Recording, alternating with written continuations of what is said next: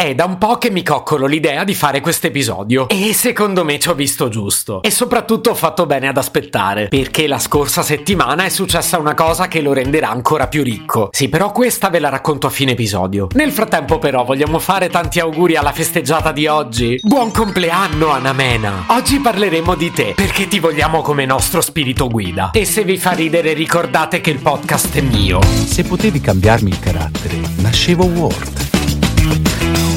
Chiama Marcello Forcina, dice quello che pensa, pensa poco a quello che dice.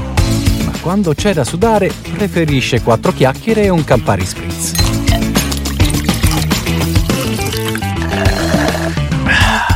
Tocca ammettere che sotto Sanremo abbiamo fatto un enorme errore di valutazione. Al di là dei giudizi molto condivisibili sul pezzo portato da Anna Mena, nessuno di noi si è reso conto del valore inestimabile di questa ragazza. Non parlo del suo talento vocale e neppure di quello estetico. sì, raga, che fosse buona era già chiarissimo a tutti. Ma quindi di quale valore sto parlando? E mo ve lo dico. Ho deciso di espormi ufficialmente con una dichiarazione che forse farà storcere il naso a qualcuno. E la rivelazione è che secondo me Anamena è un esempio da seguire. Sì, però dite qualcosa per favore. Vi ho forse lasciati senza parole? Tra l'altro non era una battuta, io lo penso sul serio. Vabbè dai, vi spiego perché.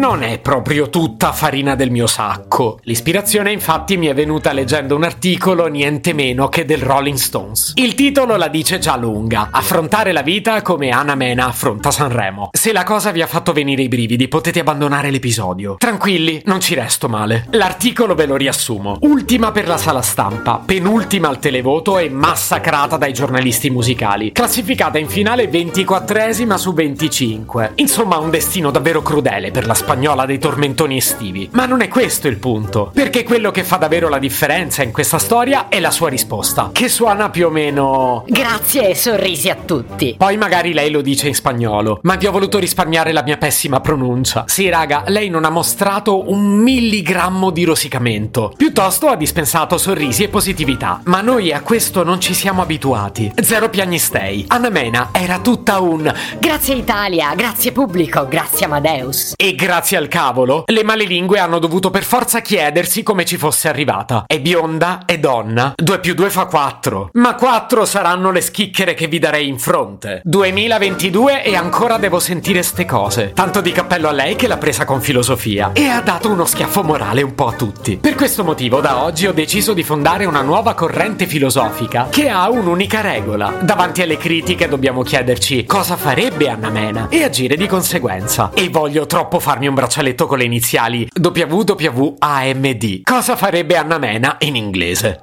Stai attraversando un momento difficile. Chiediti cosa farebbe Anna Mena. Se segui la sua guida spirituale, ti sentirai subito meglio e la vita tornerà a sorriderti. Non ho dimenticato che a inizio episodio vi ho fatto uno spoiler. Vi anticipavo che la scorsa settimana è successa una cosa che avrebbe reso tutto ancora più speciale. Ricordate la diatriba tra Francesco Monte e Anna Mena? Monte voleva partecipare a Sanremo. La sua canzone è stata esclusa, mentre quella di Anna Mena, beh, lo sappiamo, ha partecipato al festival. Monte ha rosicato e l'ha criticata sui social. E lei ha risposto col sorriso. Queste erano le premesse. Ma veniamo al presente. La scorsa settimana Francesco Monte ha presentato il suo pezzo a una voce per San Marino concorso canoro per accedere all'Eurovision Song Contest. Esibizione non esaltante. E Ana Mena, che finora aveva riservato sorrisi a tutti, forte del suo tredicesimo posto nella classifica Spotify di Sanremo e del record di 32.700 video su TikTok, pubblica il tweet Sto volando. Sapessi io. Se potevi cambiarmi il carattere, nascevo Ward. Un podcast inutile, effervescente e tossico, come una pasticca di mentos in una bacinella di Coca Zero. Questa serie è disponibile su Spotify, Apple Podcast, Google Podcast, Spreaker e sulle radio online futuradio.it e radiopretaporte.com. Stelline, recensioni e follow sono molto graditi. Per due chiacchiere con Marcello e aggiornamenti sui prossimi inutili episodi, segui il canale Instagram Chiocciola Nascevo Word oppure cerca su Telegram l'account Chiocciola Marcellogram.